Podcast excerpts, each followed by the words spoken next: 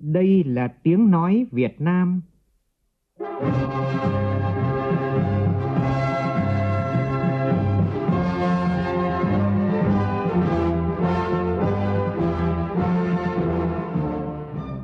là tiếng nói Việt Nam, phát thanh từ Hà Nội, thủ đô nước Cộng hòa xã hội chủ nghĩa Việt Nam.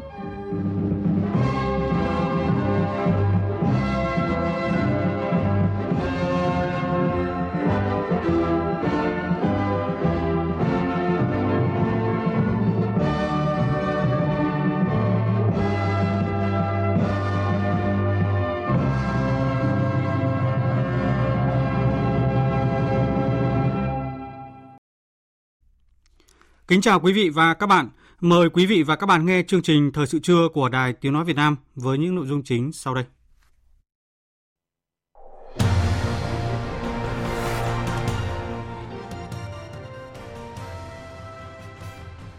Chủ trì kỷ niệm 78 năm ngày Quốc khánh nước Cộng hòa xã hội chủ nghĩa Việt Nam, Chủ tịch nước Võ Văn Thưởng nhấn mạnh, tài sản vô giá, sức mạnh to lớn để nhân dân Việt Nam vượt qua mọi khó khăn gian khổ hy sinh chính là tinh thần yêu nước, sức mạnh đại đoàn kết toàn dân tộc.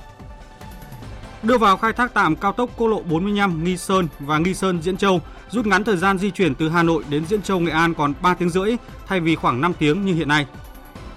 Từ hôm nay người dân có thể vay vốn tại ngân hàng này để trả nợ cho khoản vay tại ngân hàng khác. 6 cửa khẩu tại Lạng Sơn tạo điều kiện tối đa cho các doanh nghiệp làm thủ tục xuất nhập khẩu hàng hóa trong dịp nghỉ lễ mùng 2 tháng 9. Trong phần tin thế giới, hơn 2 triệu 700 nghìn cử tri Singapore hôm nay đi bỏ phiếu để lựa chọn ra vị tổng thống thứ 9 của đảo quốc Sư Tử.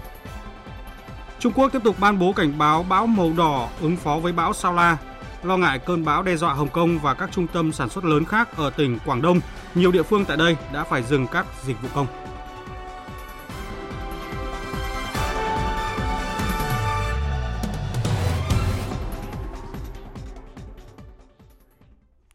Bây giờ là tin chi tiết.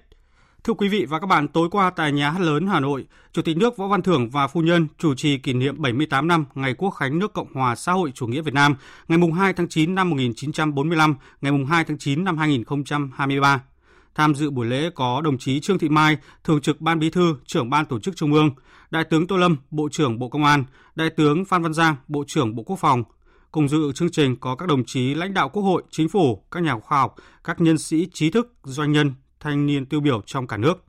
Về phía đại biểu quốc tế có ông Sadi Salama, đại sứ đặc mệnh toàn quyền nhà nước Palestine tại Việt Nam, trưởng đoàn ngoại giao, các đại vị đại sứ, đại biện, trưởng đại diện các tổ chức quốc tế tại Hà Nội cùng phu nhân, phu quân. Phóng viên Vũ Dũng phản ánh. Tại chương trình kỷ niệm, phần nghi lễ diễn ra rất trang trọng với đội nghi lễ trong trang phục chỉnh tề, rước cờ tổ quốc trên sân khấu, quân nhạc cử quốc thiều Việt Nam và hát quốc ca. Phát biểu tại buổi lễ kỷ niệm, Chủ tịch nước Võ Văn Thưởng nhấn mạnh, từ mùa thu cách mạng năm 1945 với tinh thần không có gì quý hơn độc lập tự do, dân tộc Việt Nam đã kiên cường, anh dũng, trải qua nhiều cuộc trường trinh vô cùng gian khổ, ác liệt với sự hy sinh của hàng triệu người con ưu tú để giải phóng dân tộc, thống nhất đất nước, xây dựng và bảo vệ Tổ quốc. Bước vào thời kỳ đổi mới với mục tiêu dân giàu, nước mạnh, dân chủ, công bằng, văn minh. Một lần nữa, nhân dân Việt Nam lại bước vào cuộc chiến đấu đầy gian khó để xóa đói, giảm nghèo, lạc hậu và đã đạt được những thành tựu to lớn có ý nghĩa lịch sử. Từ một đất nước không có tên trên bản đồ thế giới, đến hôm nay, Việt Nam đã thiết lập quan hệ ngoại giao với 192 quốc gia, đã vươn lên trở thành một nền kinh tế năng động hàng đầu ở châu Á Thái Bình Dương – tài sản vô giá, sức mạnh to lớn để nhân dân Việt Nam vượt qua mọi khó khăn, gian khổ, hy sinh chính là tinh thần yêu nước, sức mạnh đại đoàn kết toàn dân tộc, ý chí kiên cường và lòng quả cảm, tinh thần quyết tâm, tự lực, tự cường, khát vọng mãnh liệt vì độc lập tự do, hòa bình, hạnh phúc. Các giá trị cao đẹp ấy được hung đúc, bồi đắp, giữ gìn và phát huy qua lịch sử hàng nghìn năm dựng nước, giữ nước của dân tộc Việt Nam. Việt Nam kiên trì phấn đấu thực hiện lý tưởng độc lập dân tộc gắn liền với chủ nghĩa xã hội mà Đảng, Bác Hồ và nhân dân đã lựa chọn trên con đường hiện thực hóa khát vọng trở thành một quốc gia phát triển thu nhập cao vào năm 2045 phải tiếp tục phát huy sức mạnh đại đoàn kết toàn dân tộc kiên trì đẩy mạnh đồng bộ và toàn diện sự nghiệp đổi mới, hội nhập quốc tế toàn diện và sâu rộng, tiếp tục hoàn thiện nhà nước pháp quyền xã hội chủ nghĩa và nền kinh tế thị trường định hướng xã hội chủ nghĩa, bảo vệ vững chắc chủ quyền, toàn vẹn lãnh thổ quốc gia, giữ gìn, phát huy những di sản quý báu mà các thế hệ người Việt Nam đã dày công vun đắp. Trong tiến trình ấy, nhân dân luôn ở vị trí trung tâm là chủ thể, động lực và mục tiêu xuyên suốt của mọi chính sách phát triển. Chủ tịch nước nhấn mạnh Việt Nam luôn nhất quán đường lối đối ngoại độc lập, tự chủ, đa dạng hóa, đa phương hóa, là bạn, là đối tác tin cậy, thành viên có trách nhiệm trong cộng đồng quốc tế vì hòa bình, ổn định, hợp tác và phát triển trên thế giới. Khẳng định trong mỗi chặng đường phát triển của Việt Nam đều in đậm dấu ấn tình cảm tốt đẹp, sự ủng hộ, hợp tác hiệu quả, thiết thực, sự giúp đỡ trí tình trí nghĩa của bạn bè trên thế giới. Chủ tịch nước chân thành cảm ơn các quốc gia, đối tác và nhân dân tiến bộ trên thế giới đã đồng hành với Việt Nam, dành cho Việt Nam sự yêu mến, tin cậy, chia sẻ, hỗ trợ quý báu, góp phần vào những thành tựu của Việt Nam 78 năm qua, để Việt Nam có được cơ đồ, tiềm lực, vị thế và uy tín quốc tế như ngày nay. Nêu những biến động phức tạp, nhiều thách thức đối với thế giới hiện nay, Chủ tịch nước Võ Văn Thưởng nhấn mạnh.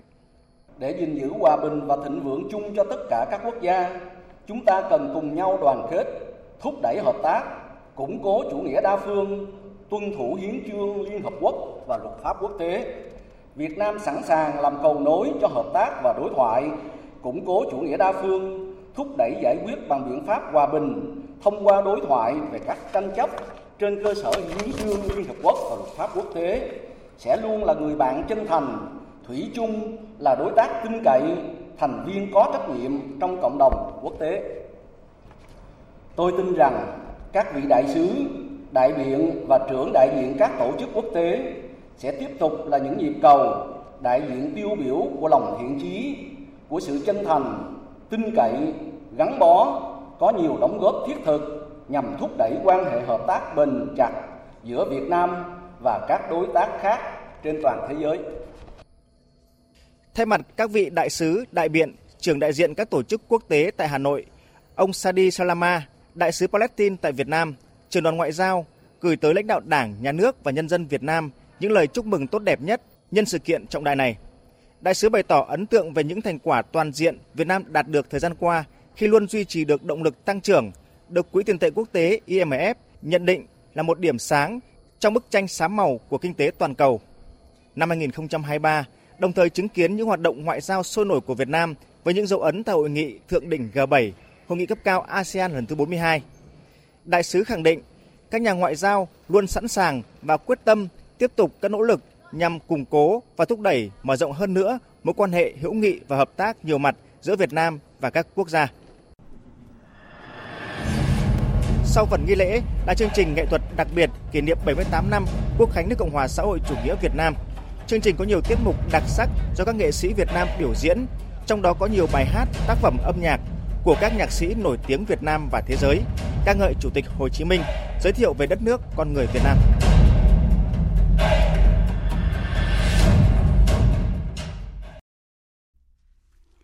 Kỷ niệm 78 năm Cách mạng tháng 8 và Quốc khánh mùng 2 tháng 9, lúc 20 giờ tối nay tại Nhà hát lớn Hà Nội sẽ diễn ra chương trình nghệ thuật đặc biệt Sao độc lập 2023. Chương trình gồm hai phần nội dung, thể hiện hai giai đoạn: mùa thu cách mạng, toàn dân tộc, đoàn kết đồng lòng, xây dựng nền độc lập và mùa thu khát vọng, cả nước vững tin, bền chí bước tới thành công. Trong chương trình, khán giả sẽ được xem hai phóng sự, đan xen là 15 tiết mục biểu diễn, gồm các ca khúc cách mạng hùng tráng và nhạc trẻ, nhạc trữ tình – các tiết mục được dàn dựng công phu, phối khí ấn tượng. Chương trình nghệ thuật đặc biệt Sao độc lập được kỳ vọng mang đến cho khán giả những giây phút hào hùng với niềm tự hào, lòng biết ơn bằng cả niềm tin và khát vọng vươn lên chung tay xây dựng đất nước giàu mạnh. Thưa quý vị và các bạn, với hơn 80 tác phẩm hội họa đặc sắc trong không gian thưởng lãm mới lạ, triển lãm Đất nước tôi do Bảo tàng Mỹ thuật Việt Nam tổ chức nhân dịp kỷ niệm 78 năm Quốc khánh nước Cộng hòa xã hội chủ nghĩa Việt Nam đang là điểm đến hấp dẫn đối với du khách trong và ngoài nước trong dịp nghỉ lễ mùng 2 tháng 9. Phản ánh của phóng viên Thủy Tiên.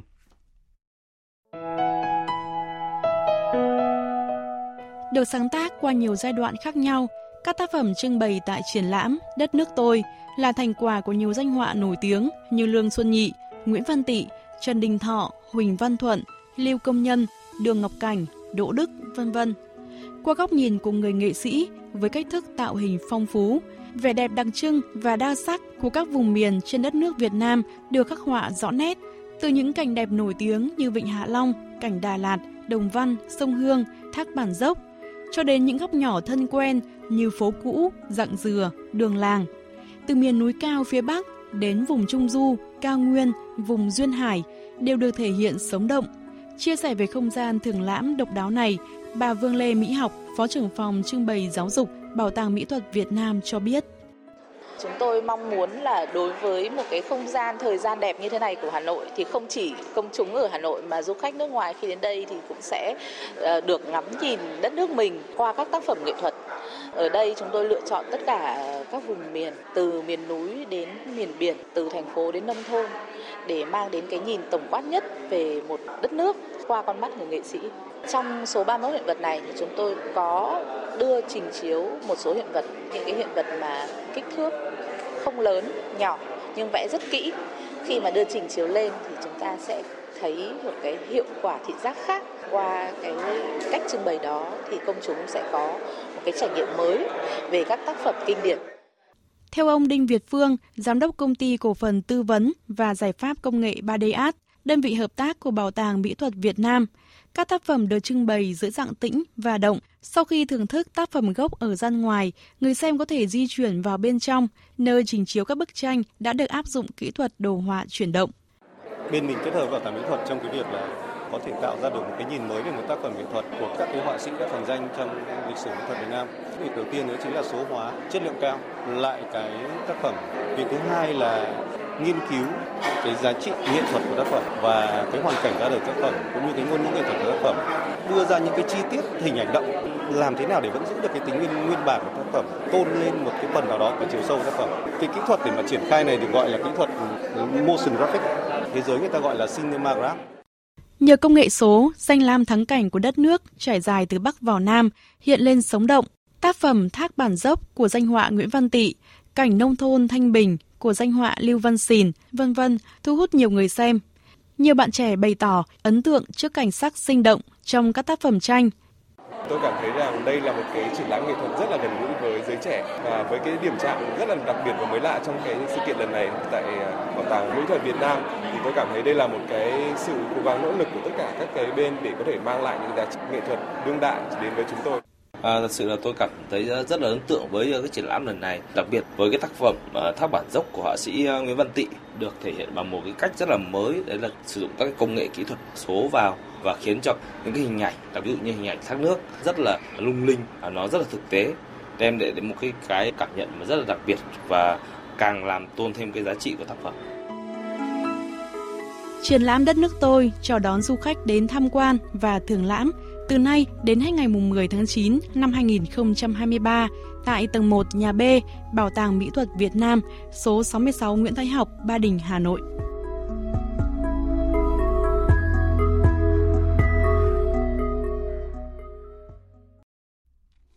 Tuần văn hóa du lịch với nhiều hoạt động hấp dẫn chào mừng Tết độc lập đã chính thức diễn ra trên cao nguyên Mộc Châu của tỉnh Sơn La, thu hút sự tham gia của đông đảo người dân và du khách thập phương.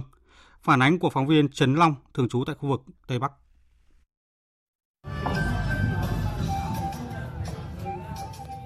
Ngày hôm nay, cao nguyên Mộc Châu rực sắc cờ hoa, trai gái già trẻ váy áo rực rỡ, dập dìu trong tiếng trống, tiếng trương rộn ràng. Chị Giàng Thị Mê, người dân tộc Mông ở xã Hua Tạt, huyện Vân Hồ, tỉnh Sơn La vui mừng nói.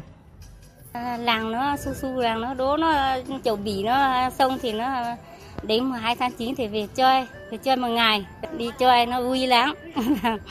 vui lắm nó để nó ờ, đi thì nó thêm cái cào kiếng này.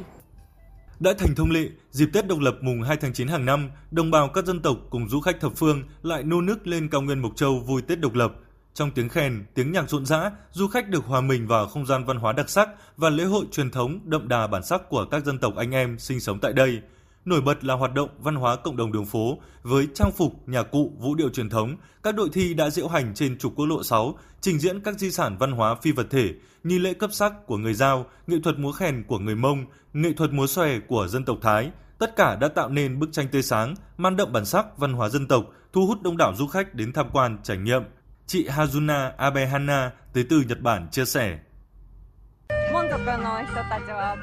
Tôi rất vui khi đến với Ngày hội văn hóa ở Mộc Châu. Đến đây tôi được chiêm ngưỡng những bộ trang phục dân tộc rất đặc sắc và được người đồng bào dân tộc ở đây trình diễn văn hóa. Tôi thấy rất là độc đáo. Tôi sẽ giới thiệu cho bạn bè nước tôi đến đây để trải nghiệm. Điểm mới trong tuần văn hóa du lịch năm nay là các hoạt động không chỉ tập trung ở thị trấn Mộc Châu mà tại các khu, điểm du lịch trên cao nguyên xinh đẹp này cũng diễn ra nhiều hoạt động hấp dẫn với quy mô hoành tráng nhằm thu hút nhiều hơn lượng du khách đến với Mộc Châu. Anh Hoàng Mạnh Duy, trưởng phòng kinh doanh khu du lịch Mộc Châu Island cho biết. Cụ thể đó là phiên chợ tiếng kèn gọi bạn năm 2023 và năm nay tổ chức thì với quy mô lớn hơn, cùng với nhiều hoạt động hơn như là à, chợ phiên được à, kéo dài từ ngày 31 tháng 8 đến hết ngày 4 tháng 9 hay là các chương trình nghệ thuật, biểu diễn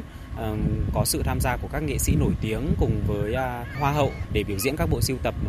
những bản sắc văn hóa vùng cao trong đêm ngày 1 tháng 9 và đêm ngày 2 tháng 9. Tuần văn hóa du lịch Mộc Châu sẽ diễn ra từ hôm nay đến hết ngày 4 tháng 9, hứa hẹn mang đến cho du khách những trải nghiệm thú vị và khó quên.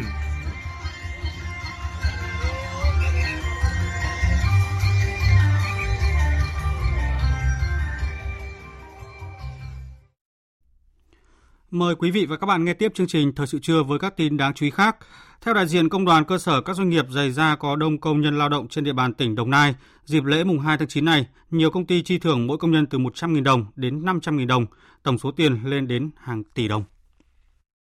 Kỳ nghỉ lễ mùng 2 tháng 9 năm nay, công ty trách nhiệm hữu hạn Puchen Việt Nam ở phường Hóa An, thành phố Biên Hòa cho công nhân nghỉ 3 ngày từ mùng 1 tháng 9 đến mùng 3 tháng 9 và dành 1 tỷ 600 triệu đồng cùng nhu yếu phẩm tặng công nhân lao động chuyên gia công giày da. Trong tháng 8 và tháng 9, công ty trách nhiệm hữu hạn Trang Xin Việt Nam ở xã Thạnh Phú, huyện Vĩnh Cửu đủ đơn hàng để duy trì sản xuất nên thưởng mỗi công nhân 200.000 đồng. Với tổng số công nhân là 40.000 người, số tiền công ty chi thưởng trong dịp mùng 2 tháng 9 này là khoảng 8 tỷ đồng. Còn công ty cổ phần TKG Tech Quang Vina, khu công nghiệp Biên Hòa 2, thành phố Biên Hòa có khoảng 32.000 công nhân lao động. Công ty đã quyết định thưởng cho toàn thể công nhân một ngày lương, bình quân từ 300.000 đồng đến 500.000 đồng mỗi người nhân dịp lễ mùng 2 tháng 9. Tổng số tiền thưởng hơn 10 tỷ đồng. Dù tình hình khó khăn, nhưng thời gian qua các công ty giày da luôn cố gắng tìm kiếm đơn hàng để duy trì sản xuất, không để công nhân mất việc. Theo thông tin từ Ban Quản lý Khu Kinh tế Cửa khẩu Đồng Đăng Lạng Sơn, vào dịp Quốc khánh mùng 2 tháng 9, các lực lượng chức năng khu vực cửa khẩu tạo điều kiện tối đa cho các doanh nghiệp làm thủ tục xuất nhập khẩu hàng hóa. Ghi nhận của Duy Thái, phóng viên thường trú tại khu vực Đông Bắc. Dịp nghỉ lễ mùng 2 tháng 9 năm nay, 6 cửa khẩu tại tỉnh Lạng Sơn bao gồm cửa khẩu quốc tế Hữu Nghị, cửa khẩu song phương Sima, cửa khẩu ga đường sắt quốc tế Đồng Đăng, cửa khẩu phụ Tân Thanh, cửa khẩu Cốc Nam và cửa khẩu Na Hình đều hoạt động bình thường – các mặt hàng xuất khẩu chủ yếu gồm hoa quả tươi, nông sản, nhôm hợp kim dạng thỏi được nấu từ nhôm vỏ lon, sợi gai làm từ cây gai xanh. Hàng nhập khẩu chủ yếu là ô tô, linh kiện phụ tùng, ô tô xe máy, sản phẩm từ sắt thép, nguyên phụ liệu dệt, may da dày, linh kiện máy vi tính, sản phẩm điện tử. Ghi nhận tại luồng xuất nhập khẩu hàng hóa tại cửa khẩu quốc tế Hữu Nghị, lưu lượng phương tiện xuất nhập khẩu vẫn ổn định với khoảng 500 đến 600 xe một ngày. Các lực lượng như biên phòng, hải quan, kiểm dịch y tế, kiểm dịch thực vật vẫn duy trì các công tác điều hành cũng như chuyên môn theo từng vị trí công tác, đúng quy trình thủ tục. Đại úy Trịnh Văn Bắc, Phó trạm trưởng trạm biên phòng cửa khẩu quốc tế Hữu Nghị cho biết, dịp lễ Quốc khánh mùng 2 tháng 9, lượng người đi thăm thân, du lịch, xuất nhập cảnh qua cửa khẩu quốc tế Hữu Nghị có phần tăng cao so với những ngày bình thường. Để đảm bảo eh, công tác eh, an ninh trật tự, duy trì an ninh trật tự trong khu vực cửa khẩu, đơn vị triển khai các biện pháp à, kiểm tra kiểm soát chặt chẽ người phương tiện ra vào khu vực cửa khẩu, đồng thời tổ chức các tổ tuần tra đảm bảo an ninh trật tự như là hướng dẫn phân luồng cho các phương tiện xuất nhập khẩu. Để thông quan nhanh chóng các mặt hàng, lực lượng chức năng tại các cửa khẩu của Lạng Sơn tiếp tục triển khai các biện pháp tạo điều kiện thuận lợi theo quy định như đẩy mạnh duy trì công tác nghiệp vụ chuyên môn, giải quyết các thủ tục thông quan với phương châm làm hết việc chứ không hết giờ. Đồng thời, tăng cường công tác tuyên truyền tới các doanh nghiệp thực hiện đúng, đủ các thủ tục thông quan theo quy định, chủ động trong hoạt động kinh doanh xuất nhập khẩu hàng hóa. 8 tháng đầu năm 2023, tổng kim ngạch xuất nhập khẩu trên địa bàn tỉnh Lạng Sơn ước đạt gần 3 tỷ USD, tăng 70,3% so với cùng kỳ. Trong đó, xuất khẩu đạt trên 1,6 tỷ USD, tăng 274,1% so với cùng kỳ. Với chủ đề đổi mới sáng tạo phát triển bền vững, sự kiện kết nối công nghệ và đổi mới sáng tạo Việt Nam diễn ra trong tháng 9 này là cầu nối thúc đẩy hợp tác đầu tư, nghiên cứu ứng dụng, phát triển công nghệ và đổi mới sáng tạo. Đây là sự kiện thường niên do Bộ Khoa học và Công nghệ tổ chức. Năm nay chương trình được phối hợp với Ủy ban Nhân dân tỉnh Quảng Ninh cùng nhiều đơn vị tham gia tổ chức. Ba hoạt động chính diễn ra trong suốt 2 ngày bao gồm trình diễn giới thiệu thiết bị công nghệ, tiêu điểm công nghệ, xu hướng công nghệ mới, tư vấn và kết nối cung cầu công nghệ. Các doanh nghiệp, tổ chức khoa học công nghệ, viện nghiên cứu và trường đại học tham gia chương trình sẽ có cơ hội trình diễn và giới thiệu thiết bị công nghệ tại 200 đến 250 gian hàng với 8 phân khu chức năng. Thưa quý vị, tỉnh Hòa Bình đang nổi lên là một trong những điểm sáng trong xuất khẩu nông sản đến các thị trường khó tính. Để có kết quả đó, tỉnh Hòa Bình chú trọng nhiều hơn đến khâu xây dựng thương hiệu nông sản, xúc tiến thương mại, đồng thời tận dụng tối đa sự hỗ trợ từ cơ quan thương vụ Việt Nam tại nước ngoài để đẩy mạnh xuất khẩu. Tin của phóng viên Đài Tiếng nói Việt Nam. Liên tiếp trong năm 2022 và năm 2023, nhiều lô hàng sản phẩm nông nghiệp của tỉnh Hòa Bình được xuất khẩu thành công sang châu Âu, đem lại lợi nhuận cao như mía tươi Tân Lạc, măng tươi Kim Bôi, cam Cao Phong, nhãn Sơn Thủy, chè sông Bôi, vân vân. Từ đó nâng cao năng lực cạnh tranh của các nông sản tỉnh Hòa Bình, tăng thu nhập cho người dân. Theo ông Nguyễn Huy Nhuận, Giám đốc Sở Nông nghiệp và Phát triển Nông thôn tỉnh Hòa Bình, Trọng tâm phát triển nông nghiệp của tỉnh Hòa Bình là tập trung sản xuất nông sản an toàn đạt chất lượng cao, phát triển các chuỗi liên kết sản xuất đạt tiêu chuẩn Việt Gap, Global Gap để phục vụ nhu cầu tiêu dùng trong nước và xuất khẩu. Cơ cấu lại ngành nông nghiệp và phát triển nông thôn, cùng với đó là các hoạt động về đề án và dự án nhằm hỗ trợ phát triển sản xuất, sử dụng có hiệu quả mọi nguồn lực, tăng cường xúc tiến thương mại và tăng cường hỗ trợ các vùng sản xuất, cấp mã số vùng trồng, mã số cơ sở đóng gói, mã số vùng nuôi, chứng chỉ quản lý rừng bền vững, tập huấn cho sản xuất à, và các à, doanh nghiệp sản xuất à, về các quy định của nước nhập khẩu. Ngành nông nghiệp tỉnh Hòa Bình phấn đấu đến năm 2030, kim ngạch xuất khẩu nông sản chủ lực đạt khoảng 137,8 triệu đô la Mỹ, tỷ trọng kim ngạch xuất khẩu nông sản chủ lực lợi thế chiếm khoảng 3,4% tổng kim ngạch xuất khẩu hàng hóa. Thị trường xuất khẩu hàng hóa mà tỉnh định hướng là các nước Mỹ, EU, anh, Trung Quốc, Nhật Bản, Hàn Quốc. Hôm nay, Bộ Giao thông Vận tải phối hợp với tỉnh Thanh Hóa, tỉnh Nghệ An đưa vào khai thác tạm cao tốc quốc lộ 45 Nghi Sơn và Nghi Sơn Diễn Châu, tạo trục cao tốc xuyên suốt từ Hà Nội đến Nghệ An với tổng chiều dài 251 km. Từ nay đến hết dịp nghỉ lễ Quốc khánh, ô tô con dưới 12 chỗ ngồi, xe khách, xe tải dưới 10 tấn được lưu thông tạm trên quốc lộ 45 Nghi Sơn Diễn Châu với tốc độ tối đa 80 km/h, tối thiểu 60 km/h.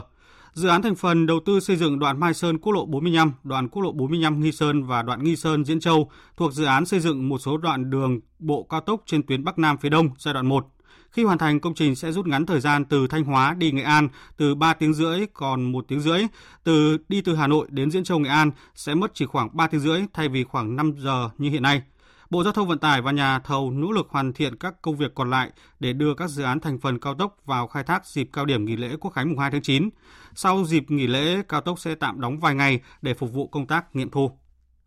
Cũng dịp lễ 2, mùng 2 tháng 9, dự án cầu Bến Rừng nối giữa huyện Thủy Nguyên của thành phố Hải Phòng và thị xã Quảng Yên của tỉnh Quảng Ninh đang được đẩy nhanh tiến độ thi công. Tin của phóng viên Trường Giang thường trú tại khu vực Đông Bắc. Kỳ nghỉ lễ mùng 2 tháng 9, công trường dự án cầu Bến Rừng vẫn rộn ràng khí thế thi công.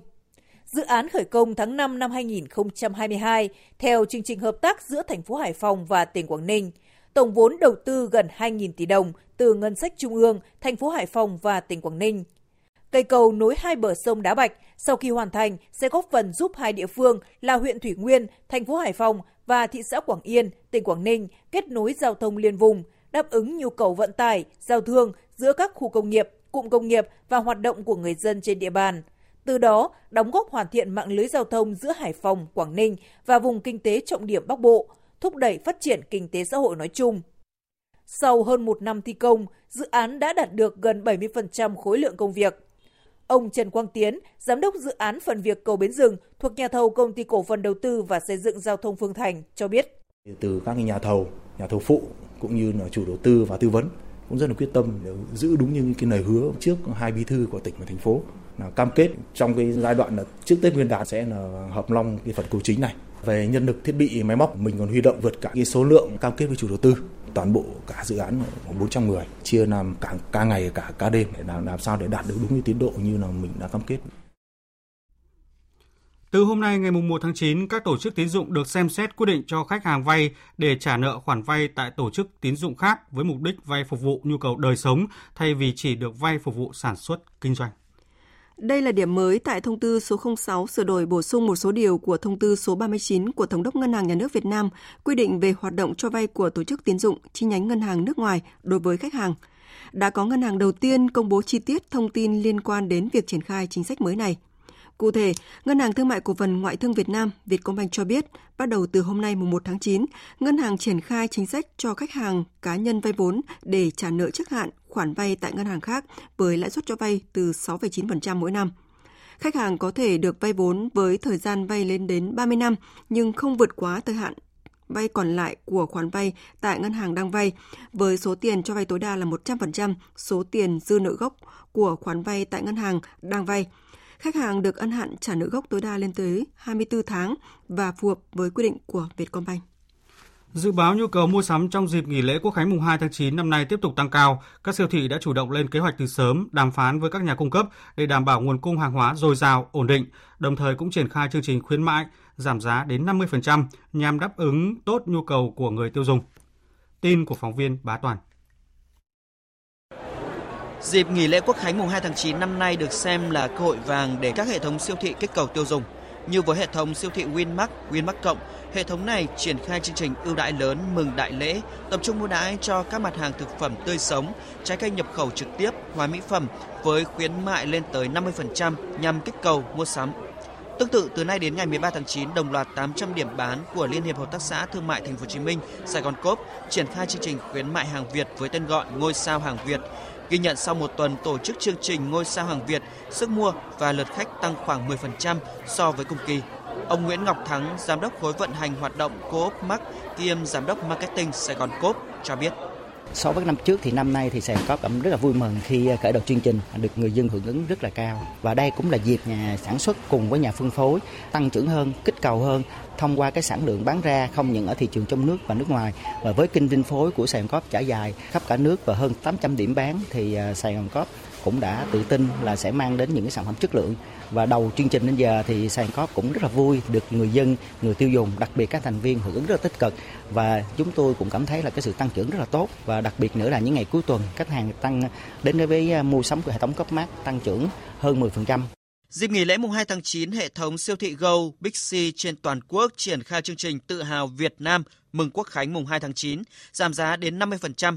Bà Phạm Thùy Linh, Giám đốc đối ngoại và đầu tư Tập đoàn Central Retail cho biết, tập đoàn luôn phối hợp với các địa phương để tham gia chương trình bình ổn giá, kích cầu tiêu dùng, đẩy mạnh các chương trình xúc tiến tiêu thụ sản phẩm trong nước, đặc biệt là đẩy mạnh việc thu mua trực tiếp các sản phẩm của người nông dân, qua đó thúc đẩy tiêu thụ các sản phẩm nông sản thực hiện rất là nhiều những cái chương trình nhằm kích cầu tiêu dùng nội địa và thúc đẩy tăng trưởng kinh tế. Có thể kể đến đầu tiên đó là chương trình chính sách giá và các cái chương trình khuyến mại của chúng tôi. Thì hiện nay chúng tôi luôn luôn áp dụng cái chương trình giá tốt nhất cho khách hàng của mình ở toàn bộ trên 40 tỉnh thành ở trên cả nước. Tập đoàn Central Retail dưới sự chỉ đạo của Bộ Công Thương phối hợp cùng với các sở công thương tại các tỉnh thành để thực hiện chương trình bình ổn giá, tham gia cùng với các chương trình để kích cầu tiêu dùng địa phương. Bên cạnh đó nữa thì chúng tôi cũng luôn luôn thực hiện những cái chương trình xúc tiến tiêu thụ các cái sản phẩm trong nước, đặc biệt là chúng tôi thu mua trực tiếp từ các hộ nông dân. Tỉnh Bà Rịa Vũng Tàu vừa thống nhất phương án sử dụng 1.200 tỷ đồng vốn đầu tư công thực hiện chỉnh trang trục đường Thùy Vân bãi sau thành phố Vũng Tàu để tạo cảnh quan tạo điểm nhấn thu hút du khách cho thành phố biển này. Tin của phóng viên Lưu Sơn thường trú tại thành phố Hồ Chí Minh.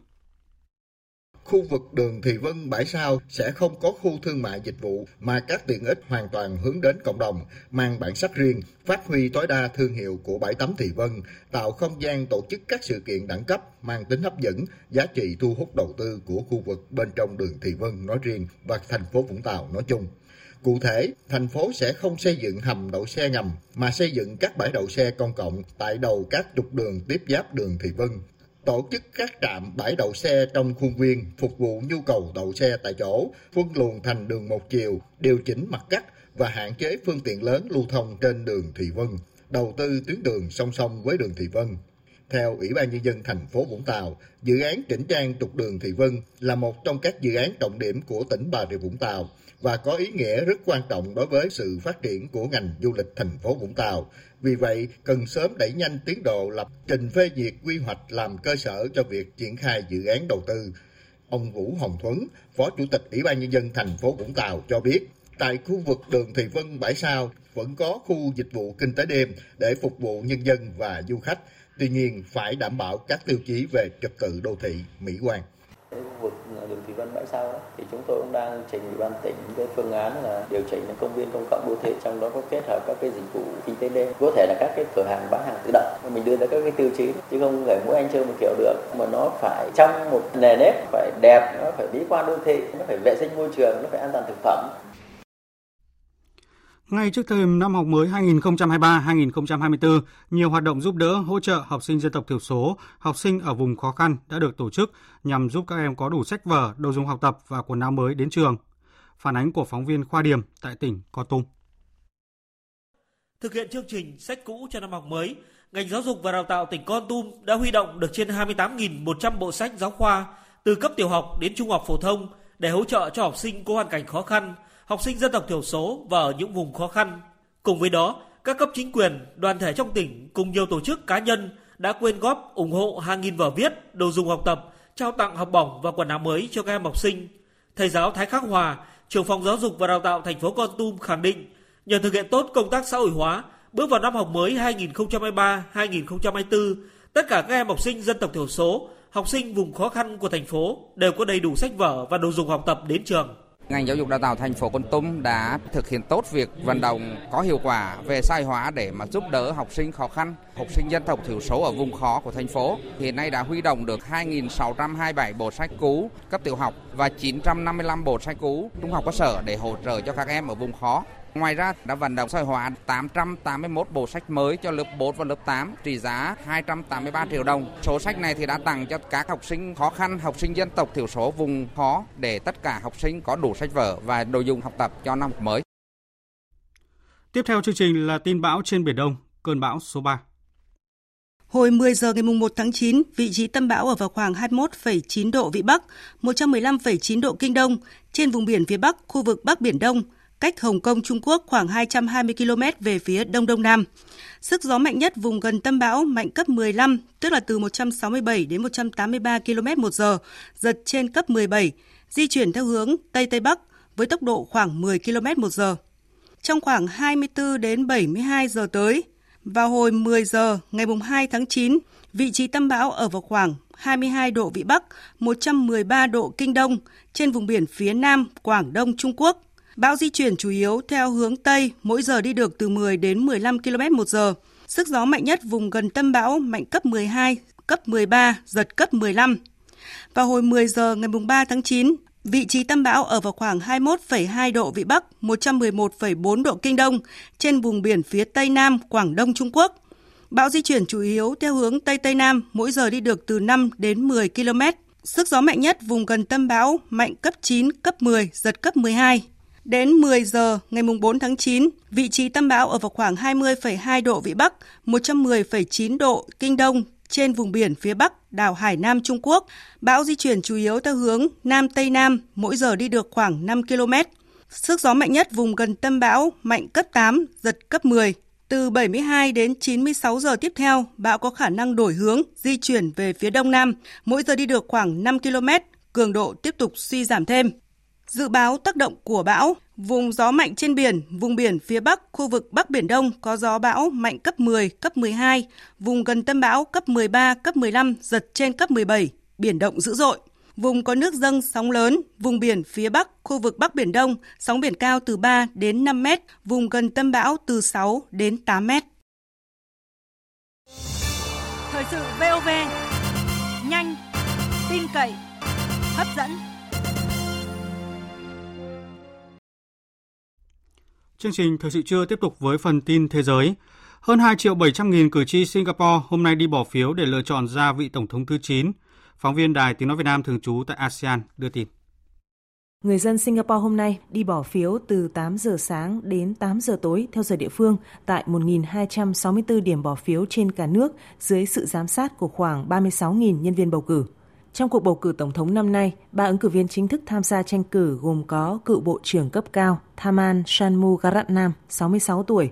cựu Giám đốc đầu tư của Quỹ đầu tư chính phủ Singapore Ưng Cốc Sông, 75 tuổi và cựu Giám đốc công ty bảo hiểm NTUC Income Tân Kim Liên, 75 tuổi. Trong số này, ông Tân Kim Liên là người duy nhất quay lại tranh cử lần hai. Kết quả cuối cùng có thể được công bố vào tối nay ngày 1 tháng 9 hoặc sáng sớm ngày mai ngày 2 tháng 9 nếu cuộc bỏ phiếu cho kết quả xít sao với chênh lệch số phiếu bầu cử giữa các ứng cử viên từ 2% trở xuống, Ủy ban bầu cử Singapore sẽ tiến hành kiểm phiếu lại. Tổng thống Singapore có nhiệm kỳ 6 năm và được bầu trực tiếp thông qua bỏ phiếu bởi các công dân từ 21 tuổi trở lên. Đây là cuộc bầu cử tổng thống có cạnh tranh đầu tiên của Singapore trong 12 năm qua. Những vấn đề nổi bật chi phối tâm lý của các cử tri năm nay là chi phí sinh hoạt ngày càng đắt đỏ, vấn đề nhà ở và việc làm. Hội đồng Hòa bình và An ninh của Liên minh châu Phi đã quyết định đình chỉ tư cách thành viên của Gabon sau cuộc đảo chính quân sự hôm 30 tháng 8 vừa qua. Hội đồng Hòa bình và An ninh của Liên minh châu Phi tuyên bố lên án mạnh mẽ việc quân đội lên nắm quyền lật đổ Tổng thống Gabon Ouattara và quyết định đình chỉ ngay lập tức tư cách thành viên của Gabon trong mọi hoạt động của Liên minh châu Phi, các cơ quan và tổ chức của khối này cho đến khi trật tự hiến pháp trong nước được khôi phục. Liên quan đến tình hình chính trị tại Niger, Ngoại trưởng các nước thuộc Liên minh châu Âu đã nhất trí đưa ra cơ chế pháp lý cho việc thực hiện trừng phạt nhằm vào những quan chức thực hiện vụ đảo chính ở Niger. Tuy nhiên, EU vẫn chưa đưa ra quyết định cuối cùng về việc liệu họ có ủng hộ hành động quân sự bởi một lực lượng của khu vực nhằm khôi phục lại chính phủ bị lật đổ tại Niger hay không. Sau chuyến thăm hai ngày tới Liban, cố vấn cấp cao Nhà Trắng Amos Hochstein cho biết Mỹ đang nghiên cứu khả năng giải quyết tranh chấp biên giới kéo dài giữa Liban và Israel.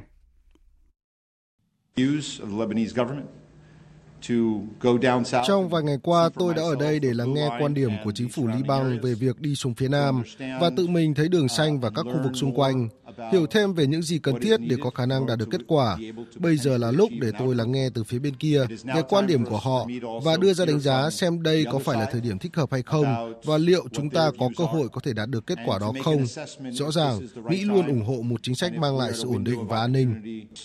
stability and security. Đường phân giới hiện tại giữa Liban và Israel được coi là đường xanh, một đường biên giới do Liên Hợp Quốc vẽ ra, đánh dấu vị trí mà lực lượng Israel rút lui khi họ rời miền Nam Liban vào năm 2000. Tổng thư ký Liên Hợp Quốc Antonio Guterres cho biết ông đã gửi cho Ngoại trưởng Nga Sergei Lavrov một loạt đề xuất cụ thể nhằm khôi phục thỏa thuận ngũ cốc Biển Đen. We presented a Chúng tôi đã trình bày một loạt đề xuất cụ thể trong một bức thư tôi gửi cho Ngoại trưởng Nga. Trong đó chúng tôi sẽ tạo điều kiện để đổi mới thỏa thuận. Chúng tôi tin rằng thỏa thuận đã góp phần rất quan trọng trong việc làm cho thị trường lương thực trở nên phù hợp hơn với mục tiêu an ninh lương thực, giúp giảm giá cả, tạo điều kiện tiếp cận thị trường toàn cầu của nhiều quốc gia, đặc biệt là ở các nước đang phát triển. Chúng tôi tin rằng việc gia hạn nó là vô cùng quan trọng Đồng thời, chúng tôi quan tâm đến các yêu cầu của Nga và tôi tin rằng chúng tôi đã đưa ra một đề xuất có thể là cơ sở cho việc đổi mới. Chúng ta cần phải có thứ gì đó hiệu quả và có lợi cho tất cả mọi người.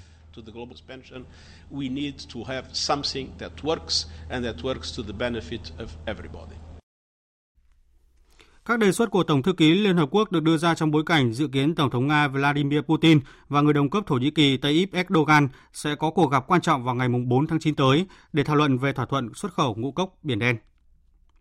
Thưa quý vị, sau 4 tháng giảm liên tiếp, tỷ lệ lạm phát đã tăng trở lại tại Pháp lên mức 4,8% trong tháng 8 do sự tăng giá của năng lượng. Bộ Kinh tế đã đề nghị các tập đoàn sản xuất công nghiệp và nhà phân phối tổ chức đàm phán vào đầu tuần tới với mục tiêu hạ giá 5.000 sản phẩm hàng hóa để kiềm chế lạm phát.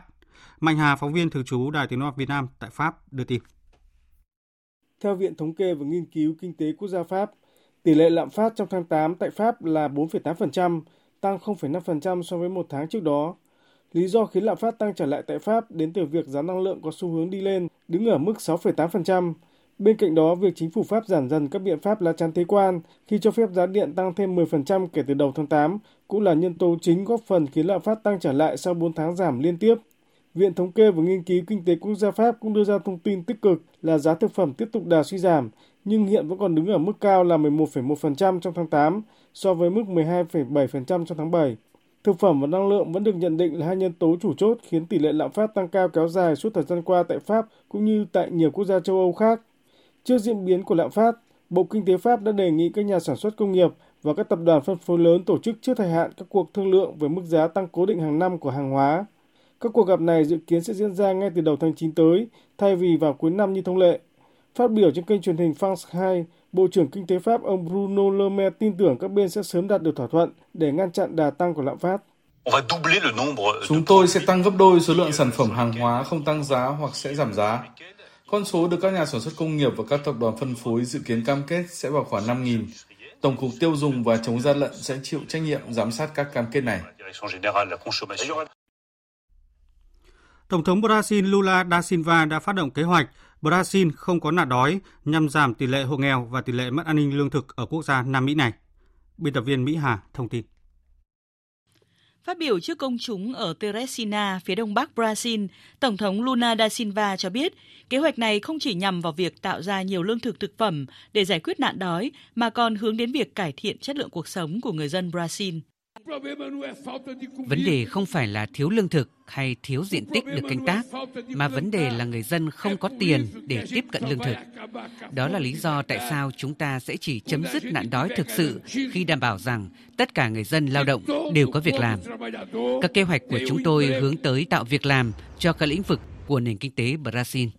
Điều đáng nói là 8 năm trước, đất nước này đã đạt được mục tiêu của Liên Hợp Quốc trong việc loại bỏ tình trạng suy dinh dưỡng trên diện rộng trước thời hạn – Thế nhưng, vài năm trở lại đây, tình trạng đói nghèo đang quay trở lại Brazil. Mạng lưới nghiên cứu an ninh lương thực Brazil công bố, số liệu thống kê cho thấy hiện có khoảng hơn 33 triệu người sống trong cảnh thiếu ăn, tương đương với 15,5% số gia đình ở quốc gia 213 triệu dân. Theo các chuyên gia kinh tế, sự thụt lùi trong chính sách xóa đói giảm nghèo ở Brazil có căn nguyên của việc xóa bỏ các chính sách an sinh xã hội trước đó, cộng với ảnh hưởng từ khủng hoảng kinh tế và dịch COVID-19. Hôm nay, Trung Quốc tiếp tục ban bố cảnh báo bão màu đỏ, mức nghiêm trọng nhất trước bão Sao La. Do lo ngại cơn bão này đe dọa Hồng Kông và các trung tâm sản xuất lớn khác ở tỉnh Quảng Đông, nhiều địa phương tại đây đã phải dừng các dịch vụ công. Bích Thuận, phóng viên Đài Tiếng Nói Việt Nam, thường trú tại Bắc Kinh, đưa tin. Vào lúc 6 giờ sáng nay ngày 1 tháng 9 giờ địa phương, Trung Quốc tiếp tục phát đi cảnh báo màu đỏ, mức cao nhất trong hệ thống cảnh báo 4 cấp ở nước này trước bão Sao La.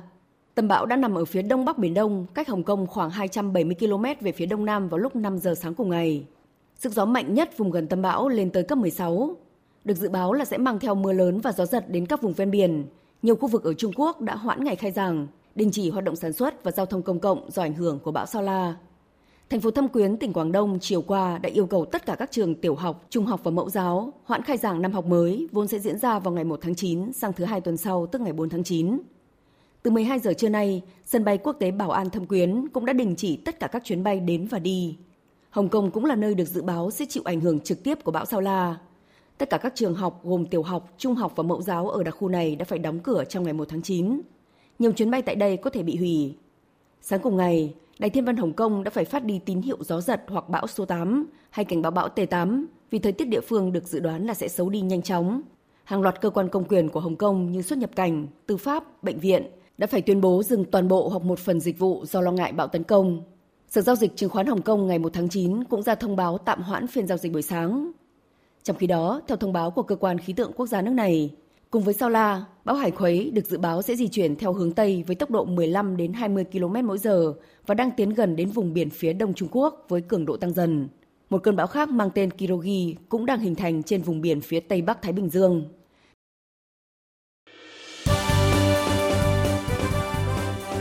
Thời sự tiếng nói Việt Nam. Thông tin nhanh. Bình luận sâu. Tương tác đa chiều.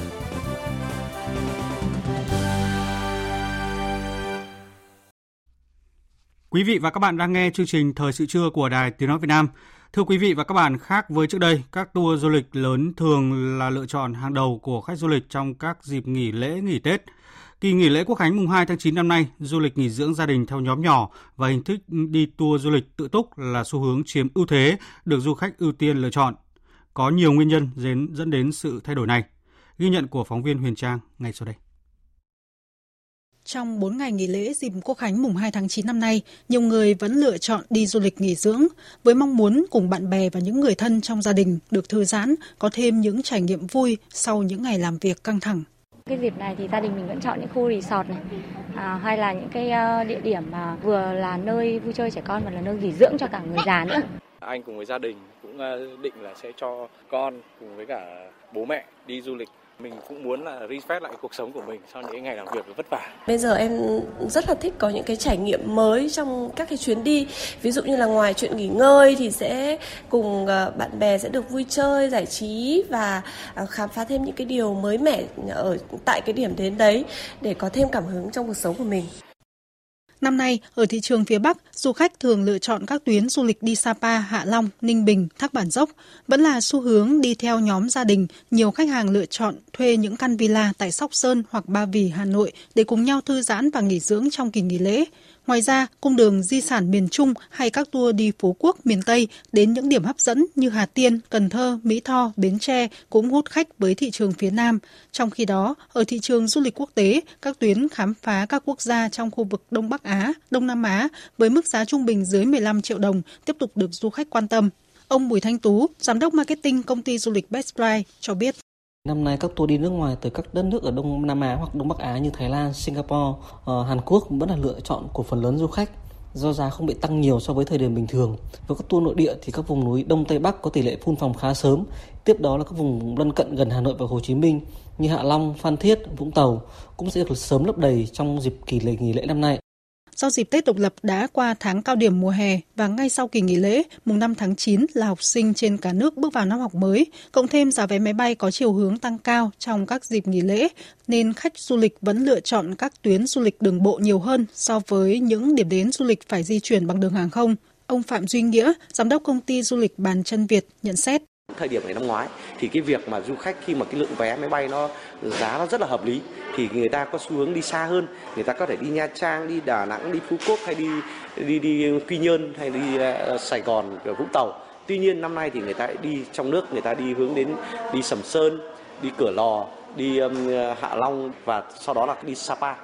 Ngoài những sự thay đổi về cách thức đi du lịch hay việc lựa chọn điểm đến, các chuyên gia cũng cho rằng hiện nay du khách sẽ có nhu cầu về chất lượng dịch vụ cao hơn với sự cân nhắc kỹ lưỡng hơn trước mỗi chuyến hành trình. Đồng thời, các sản phẩm du lịch được ưu tiên lựa chọn thường là du lịch nghỉ dưỡng, du lịch sinh thái hay du lịch sức khỏe. Bà Phạm Thị Hồng Thu, Phó Chủ tịch Hội Du lịch Cộng đồng Việt Nam đánh giá cái lượng khách để mà đi duy nhất vào cái ngày, cái dịp mùng 2 tháng 9 thì nó cũng có vẻ hơi chững lại một chút. Nó chững lại ở đây trên tinh thần là vừa kiểm tra lại cả những cái dịch vụ nó phải đạt đủ tiêu chuẩn cao cấp, không giống như cái thời điểm lúc bắt đầu mới vừa mở ra là cái nhu cầu người ta chỉ muốn là đi thôi. Nhưng đến bây giờ thì bắt đầu nó hơi chậm hơn một chút xíu. Nó sẽ chững lại và khách hàng người ta sẽ yêu cầu ở cái mức, những cái mức gọi là dịch vụ nó sẽ phải ổn định hơn, tốt hơn cho, so với cái thời điểm lúc bắt đầu mở lại. Tiếp theo chương trình là trang tin thể thao.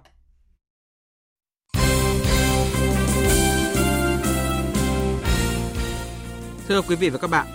hôm qua Bộ trưởng Bộ Văn hóa Thể thao và Du lịch Nguyễn Văn Hùng ký quyết định thành lập Đoàn Thể thao Việt Nam tham dự Đại hội Thể thao châu Á ASEAN 19 do Cục trưởng Cục Thể dục Thể thao Đặng Hà Việt làm trưởng đoàn. Ở kỳ ASEAN lần này, đoàn Việt Nam có 22 lãnh đội, 11 chuyên gia, 90 huấn luyện viên và 337 vận động viên của 31 môn. Riêng hai đội bóng đá U23 nam và bóng đá nữ, danh sách cầu thủ sẽ cho ban huấn luyện quyết định ngay trước khi các thành viên lên đường đi Hàng Châu Trung Quốc. Chỉ tiêu của thể thao Việt Nam là giành từ 2 tới 5 huy chương vàng. Tại gala V-League Edward 2023 diễn ra ở Hà Nội vào tối qua, công ty bóng đá chuyên nghiệp Việt Nam VPF đã công bố các danh hiệu tập thể và cá nhân ở mùa giải vừa qua. Mùa giải năm nay chứng kiến màn đăng quang ấn tượng của câu lạc bộ Công an Hà Nội, với cùng 38 điểm nhưng hơn đội xếp nhì Hà Nội FC về chỉ số phụ. Đáng chú ý, huấn luyện viên Bandovic của Hà Nội FC vượt qua các đồng nghiệp Thạch Bảo Khanh của câu lạc bộ Viettel, Chu Đình Nghiêm của câu lạc bộ Hải Phòng để trở thành huấn luyện viên xuất sắc nhất. Ông Bandovic chia sẻ. Tất cả những cái điểm số, tất cả những trận đấu mà giành chiến thắng của chúng tôi xứng đáng với nó. Và tôi cũng muốn gửi lời chúc mừng tới Đông Hà Nội. Tôi rất là hạnh phúc với tất cả những gì mà đội bóng của tôi đã làm được. Chúng tôi đã có những trận đấu tốt, có một uh, mùa giải rất là tốt và tôi hạnh phúc với điều đó. À, tất nhiên chúng tôi sẽ nỗ lực và cố gắng hơn. Không cần biết là ai sẽ là người uh, đến với đội bóng nhưng mà chúng tôi sẽ làm tất cả những gì tốt nhất có thể. Nếu các bạn đã quan sát uh, đội bóng của tôi cả một mùa giải hôm qua thì chúng tôi cũng xứng đáng là nhà vô địch. À, công an Hà Nội có một đội bóng rất là tốt, họ ghi được rất nhiều bàn thắng, đó là điều tạo nên sự khác biệt nên tôi muốn gửi lời chúc mừng một lần nữa đến công an Hà Nội. Tương tự nhờ duy trì phong độ ổn định cùng 5 pha lập công, 5 kiến tạo, tiền vệ Nguyễn Hoàng Đức của Viettel vượt qua Hải Huy của Hải Phòng và Nguyên Mạnh của Thép Xanh Nam Định trong cuộc đua cầu thủ xuất sắc nhất của mùa giải. Đức bây giờ rất là vui và hạnh phúc khi đã giành được cái danh hiệu mà cầu thủ xuất sắc nhất của V-League mùa vừa rồi. Danh hiệu này thì Đức có thể gửi đến gia đình cũng như là toàn thể anh em trong đội. Một năm vừa rồi đã giúp đỡ Đức rất nhiều để có được giải thưởng ngày hôm nay. Hoàng Đức đồng thời lọt vào đội hình tiêu biểu cùng với Nguyên Mạnh, các hậu vệ Vũ Văn Thanh, Đoàn Văn Hậu, Nguyễn Thanh Bình, Bùi Hoàng Việt Anh, các tiền vệ Bùi Văn Đức, Lâm Ti Phong, Nguyễn Hải Huy và cặp tiền đạo Phạm Tuấn Hải, Rafael Sơn. Cũng tại Gala V-League Edward 2023, Rafael Sơn của Tập đoàn Bình Định nhận danh hiệu vô phá lưới với 16 bàn. Nguyễn Thái Sơn của Đông Á Thanh Hóa được bầu chọn là cầu thủ trẻ xuất sắc nhất, trong khi đó Trần Phi Sơn của Hồng Lĩnh Hà Tĩnh được vinh danh ở hạng mục bàn thắng đẹp nhất. Tại lượt trận thứ hai bảng C giải vô địch châu Á 2023 đang diễn ra ở Tehran, Iran, đội tuyển bóng chuyền nữ Việt Nam đã thắng đội tuyển Uzbekistan với tỷ số 3-0. Hôm nay, đội tuyển Việt Nam bước vào trận cuối cùng vòng bảng giải vô địch châu Á 2023 gặp Đài Bắc Trung Hoa. Nhìn chung sau hai thắng lợi, thầy trò huấn luyện viên Nguyễn Tuấn Kiệt nắm quyền định đoạt vị trí nhất bảng, qua đó tránh các đối thủ mạnh ở vòng trong. Ngân hàng Standard Chartered Việt Nam vừa chính thức công bố ra mắt giải bóng đá 5 người 2023 tại Việt Nam. Tham dự giải có 34 đội bóng không chuyên là các khách hàng và nhân viên của ngân hàng trên cả nước, trong đó có 10 đội phía Bắc thi đấu tại Hà Nội và 24 đội phía Nam thi đấu tại phố Hồ Chí Minh. Các khu vực sẽ thi đấu trọn vẹn từ vòng bảng tới chung kết trong vòn vẹn một ngày, với các trận đấu kéo dài trong 20 phút được chia thành hai hiệp. Bà Trịnh Như Quỳnh, Giám đốc Đối ngoại Marketing và Thương hiệu, Ngân hàng Standard Chartered Việt Nam chia sẻ. Chúng tôi tổ chức giải ờ, bóng đá này tạo một cái sân chơi cho nhân viên của ngân hàng cũng như là các khách hàng và đối tác của ngân hàng Standard Chartered. Bóng đá là môn thể thao vua và được ưa chuộng ở rất nhiều nước trên thế giới. Và chúng tôi muốn ờ, mang cái cơ hội này đến cho những người chơi bóng không chuyên và những cán bộ nhân viên ngân hàng mà hàng ngày công việc chính của họ ở văn phòng. Thì họ cũng có một cái dịp mà để được ra sân đá bóng và thi đấu với nhau để vì sức khỏe chung. Tại Hà Nội, giải đấu diễn ra ngày 9 tháng 9 tại sân Trung tâm Đào tạo bóng đá trẻ Việt Nam. Các trận đấu của khu vực thành phố Hồ Chí Minh tổ chức sau đó một tuần tại sân Gia Định, quận Bình Thạnh. Đội chiến thắng vòng bảng tại Hà Nội sẽ bay vào thành phố Hồ Chí Minh để tranh ngôi vô địch với đội chiến thắng vòng bảng tại đây vào ngày 16 tháng 9. Các đội tham dự có cơ hội giành suất xem câu lạc bộ Liverpool thi đấu trực tiếp trên sân nhà Anfield tại Vương quốc Anh. Bà Trịnh Như Quỳnh cho biết thêm. Điều chúng tôi mong muốn nhất và cũng như là cam kết của chúng tôi khi tổ chức ờ, các cái giải đấu thể thao tại các cái thị trường nơi chúng tôi hiện diện là vì mục đích sức khỏe của À, cộng đồng. Chúng tôi muốn thông qua cái giải đấu này để gửi một cái thông điệp đến cộng đồng là thể thao luôn là cái yếu tố uh, khích lệ, là một cái yếu tố để gắn bó tất cả mọi người lại với nhau. Và chúng tôi hy vọng rằng các đội uh, tham gia giải đấu sẽ đề cao cái tinh thần chơi thể thao và làm việc tập thể. Dự báo thời tiết Dự báo thời tiết chiều và đêm nay, phía Tây Bắc Bộ, ngày nắng, có nơi nắng nóng, đêm không mưa, gió nhẹ, nhiệt độ từ 22 đến 35 độ. Phía Đông Bắc Bộ, ngày nắng, có nơi nắng nóng, đêm không mưa, gió Bắc đến Tây Bắc cấp 2, cấp 3, nhiệt độ từ 24 đến 35 độ. Khu vực từ Thanh Hóa đến Thừa Thiên Huế, ngày nắng, phía Bắc có nơi nắng nóng, chiều tối và đêm có mưa rào và rông vài nơi, gió Bắc đến Tây Bắc cấp 2, cấp 3, nhiệt độ từ 24 đến 35 độ. Khu vực từ Đà Nẵng đến Bình Thuận có mưa rào và rông vài nơi, riêng phía Nam chiều tối có mưa rào và rông rải rác, cục bộ có mưa vừa, mưa to. Phía Bắc gió nhẹ, phía Nam gió Tây Nam cấp 2, cấp 3, nhiệt độ từ 25 đến 34 độ. Khu vực Tây Nguyên và Nam Bộ có mưa rào và rông, cục bộ có mưa to. Riêng phía Nam có mưa vừa, mưa to, có nơi mưa rất to và rông. Gió Tây Nam cấp 2, cấp 3, nhiệt độ từ 19 đến 33 độ. Khu vực Hà Nội ngày nắng nóng đêm không mưa, gió Bắc đến Tây Bắc cấp 2, cấp 3, nhiệt độ từ 25 đến 36 độ. Dự báo thời tiết biển, vùng biển Bắc Vịnh Bắc Bộ không mưa, tầm nhìn xa trên 10 km, gió Bắc đến Tây Bắc cấp 4, Vùng biển Nam Vịnh Bắc Bộ có mưa rào và rông vài nơi, tầm nhìn xa trên 10 km, gió Bắc đến Tây Bắc cấp 4. Vùng biển từ Quảng Trị đến Quảng Ngãi có mưa rào và rông rải rác, tầm nhìn xa trên 10 km, giảm xuống từ 4 đến 10 km trong mưa, gió Tây Bắc đến Tây cấp 4, cấp 5. Vùng biển từ Bình Định đến Ninh Thuận có mưa rào và rông rải rác, tầm nhìn xa trên 10 km, giảm xuống từ 4 đến 10 km trong mưa. Gió Tây đến Tây Nam cấp 5, riêng vùng biển Ninh Thuận cấp 6, có lúc cấp 7, giật cấp 8, cấp 9, biển động mạnh. Vùng biển từ Bình Thuận đến Cà Mau có mưa rào và rông rải rác, tầm nhìn xa trên 10 km, giảm xuống từ 4 đến 10 km trong mưa. Gió Tây Nam cấp 5, có lúc cấp 6, giật cấp 7. Riêng vùng biển từ Bình Thuận đến Bà Rịa Vũng Tàu cấp 6, có lúc cấp 7, giật cấp 8, cấp 9, biển động mạnh. Vùng biển từ Cà Mau đến Kiên Giang có mưa rào và rải rác có rông, tầm nhìn xa từ 4 đến 10 km, gió Tây Nam cấp 5 có lúc cấp 6, giật cấp 7, biển động. Khu vực Bắc Biển Đông có mưa rào và rông rải rác, riêng phía Bắc có mưa bão. Tầm nhìn xa trên 10 km giảm xuống từ 4 đến 10 km trong mưa, riêng phía Bắc giảm xuống 2 đến 4 km trong mưa bão. Gió Tây đến Tây Nam cấp 5 có lúc cấp 6, giật cấp 7, biển động. Riêng khu vực phía Bắc có gió bão mạnh cấp 10, cấp 13, vùng gần tâm bão mạnh cấp 14, cấp 15, giật trên cấp 17, biển động dữ dội. Khu vực giữa Biển Đông, khu vực Vịnh Thái Lan có mưa rào và rông rải rác, tầm nhìn xa trên 10 km, giảm xuống từ 4 đến 10 km trong mưa. Gió Tây Nam cấp 6, có lúc cấp 7, giật cấp 8, cấp 9, biển động mạnh. Trước khi kết thúc chương trình Thời sự trưa, chúng tôi tóm lược một số tin chính vừa phát.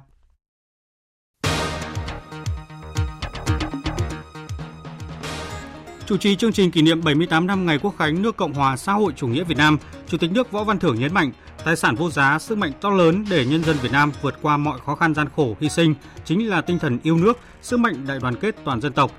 Việt Nam luôn nhất quán đường lối đối ngoại độc lập, tự chủ, đa dạng hóa, đa phương hóa, là bạn, là đối tác tin cậy, thành viên có trách nhiệm trong cộng đồng quốc tế vì hòa bình, ổn định, hợp tác và phát triển trên thế giới.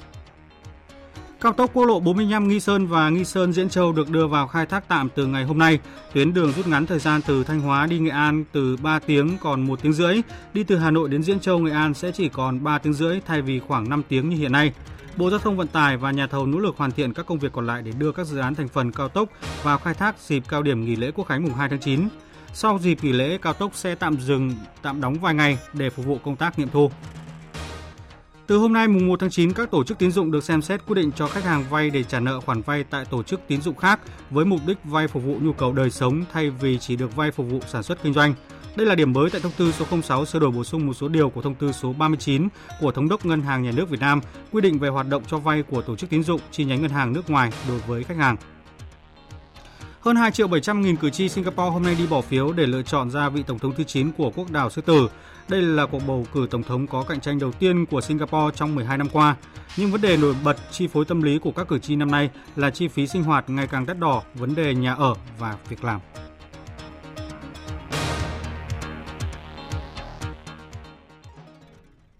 Đến đây chúng tôi kết thúc chương trình Thời sự trưa của Đài Tiếng Nói Việt Nam. Chương trình do biên tập viên Duy Quyền, Minh Châu, Nguyễn Hằng cùng kỹ thuật viên Nguyễn Hằng thực hiện. Chịu trách nhiệm nội dung Nguyễn Thị Tuyết Mai. Cảm ơn quý vị đã quan tâm lắng nghe. Kính chào và hẹn gặp lại.